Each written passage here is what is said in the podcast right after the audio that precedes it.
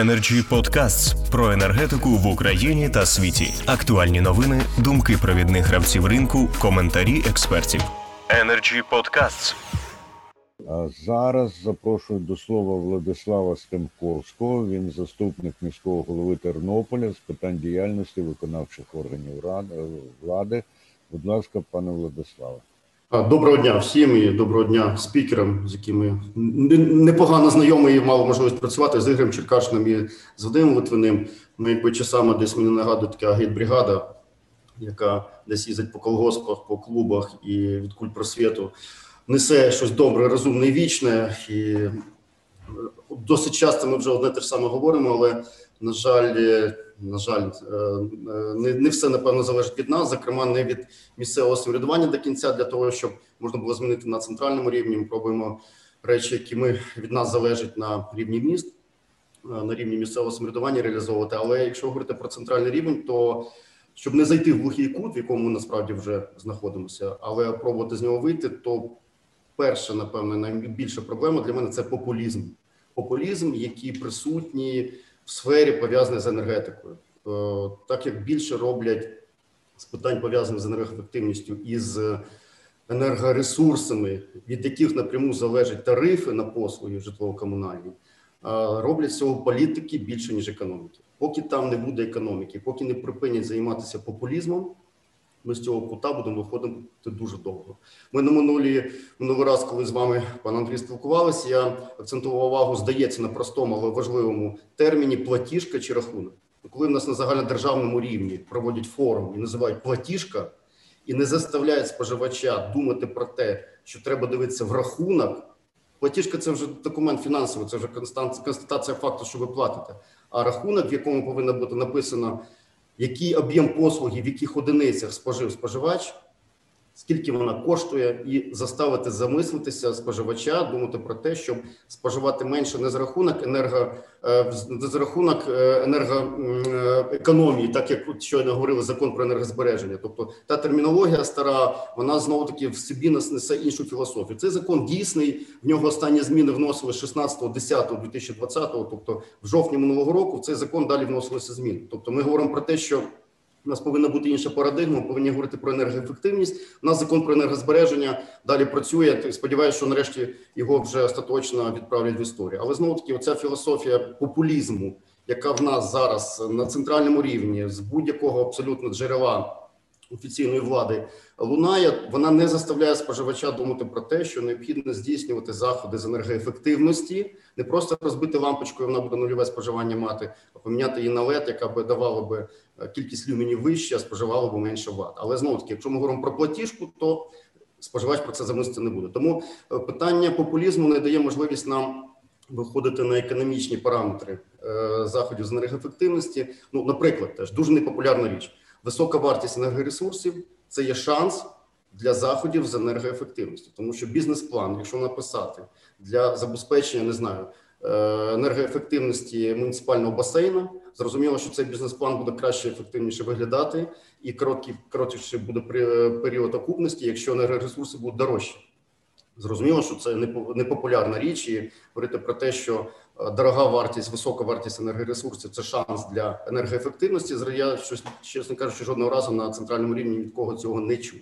Тому, коли ми говоримо про економіку і розуміємо, що мусить бути дельта, мусить бути економічна ефективність від інвестиційних сум коштів, період окупності, період окупності повинен бути менше, ніж період життєвий цикл обладнання, яке буде інвестована або модернізована. Це все, знову-таки, мусить заставити споживача думати від власника звичайної квартири, закінчуючи керівниками там структур, муніципальних органів чи підприємств, де енергоємкість, про які ми говорили, це складова частина ефективності нашої економіки і конкурентності на зовнішніх ринках. Теж, щоб вийти з глухого кута, глухого кута, напевно, варто деякі речі робити обов'язковими. Те, що ми далі пробуємо вигляд якихось експериментів робити, і розуміємо всі, що є заходи, які забезпечать, знову-таки, енергоефективність, їх треба обов'язковою вимогою ставити на центральному рівні, на рівні там підзаконних актів. Ну, наприклад, для нас важлива річ – це централізоване теплопостачання, теж популізм, що давайте ми всіх відключимо, давайте відключимо хто як хоче і так далі, і так далі, створює загальний бардак, який потім розсльобують на місцевому рівні мери. І питання централізованого теплопостачання, якщо ми говоримо про те, що воно мусить мати місце і воно буде далі функціонувати як екологічний елемент, як елемент з можливістю диверсифікації джерел енергоресурсів для забезпечення централізованого теплопостачання в великих містах, то ми повинні говорити, що встановлюючи прилади обліку в багатоквартирному будинку на теплову енергію, ми не забезпечимо сто відсотків зменшення оплати за дану послугу, тому що встановлення лічильників може показати, що даний будинок споживає гігакалорій більше, ніж була розрахункова норма на квадратний метр, яку платили раніше люди. Але для того, щоб ми обов'язково, як зараз в законодавстві передбачається встановлення приладів обліку, вимога мусить бути обов'язково встановлено приладів обліку разом з І Т П, індивідуальним тепловим пунктом з погодним регулюванням. Тоді ми говоримо про те, що це загально відомо, відомо абсолютно всім спікерам, які зараз тут присутні, відомо інженерам, технологам, будь-яким головним інженерам підприємств Теплоенерго. Натомість ми далі експериментуємо. Давайте, може, поставимо І Т П, можливо, не поставимо І Т П, але говорити про те, що ми можемо забезпечити енергоефективність через прилад обліку, те, що дуже часто звучить, давайте лічильники поставимо, будемо платити менше. Це, знову-таки, ми вводимо в оману людей і, знову-таки, той популізм, який не дає можливість тверезо подивитися на сферу енергоефективності як на складову частину економіки. Я, знаєте що, ще говоримо зараз про законодавство, ну, знаєте, да, цю цитату. В результаті перемоги Великої жовтневої соціалістичної революції в нашій країні було створено необхідні передумови для розв'язання одної з найважливіших соціальних проблем – задоволення потреби трудящих в житті, втілюючи в життя ленінські ідеї побудови комуністичного суспільства і так далі. Це я цитую зараз актуальний закон України, в який внесена остання зміна першого січня двадцять першого року, це остання редакція, вірніше, Житловий кодекс радянської Р С Р. Тобто ми зараз маємо законодавство, тридцять років минуло.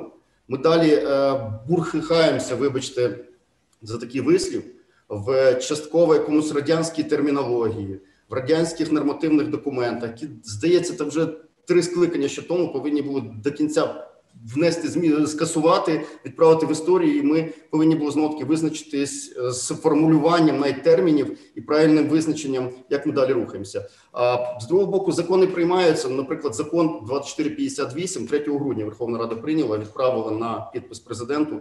Зараз вже ми маємо шістнадцяте березня, закон пропав. Просто пропав. Тому ми маємо якесь старе законодавство, не скасоване, маємо нові закони прийняті, які дуже важливі, тому що це закон про а, врегулювання окремих питань до житлово-комунальних послуг, який прийнятий три місяці тому, відправлений в Офіс Президента, згинув, не завітований, не повернений назад, тобто його ну, не існує історія. Розумієте, а, бардак а, в головах, напевно, а, бардак в розумінні, і це все формує популізм, тому що далі говорять те, що хочуть почути, не завжди грамотний електорат, теж, вибачте, за, може, непопулярну річ. І це все призводить до того, що от ми з колегами, знову-таки, як агітбригада, енну кількість років пробуємо сформулювати якісь там парадигми на кожній своїй ділянці, але в загальному, знову-таки, далі продовжуємо зустрічатися на конференціях, форумах, ефірах.